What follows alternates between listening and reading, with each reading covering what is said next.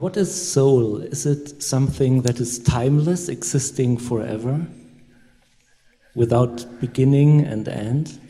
Actually, this world is there are eternal elements, and eternal elements means it never created, never destroyed. It remains permanent. It is eternal. So there are six eternal elements in this world. So soul is one of the eternal element. This body is made of made up of atoms is another eternal element. Then time, space. There are six eternal elements in this world. So soul is also eternal element. Just like gold, copper, silver, they are the element.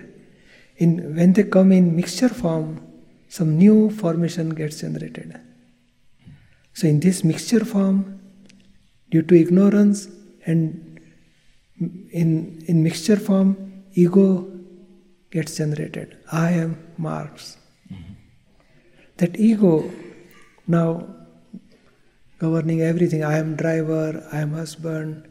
Why you are coming in between? You are so and so. So it anger will generate. Pride, you are doing good. Yes, I am doing so, I am doer is ego, and pride will generate. So, due to ignorance, everything gets generated.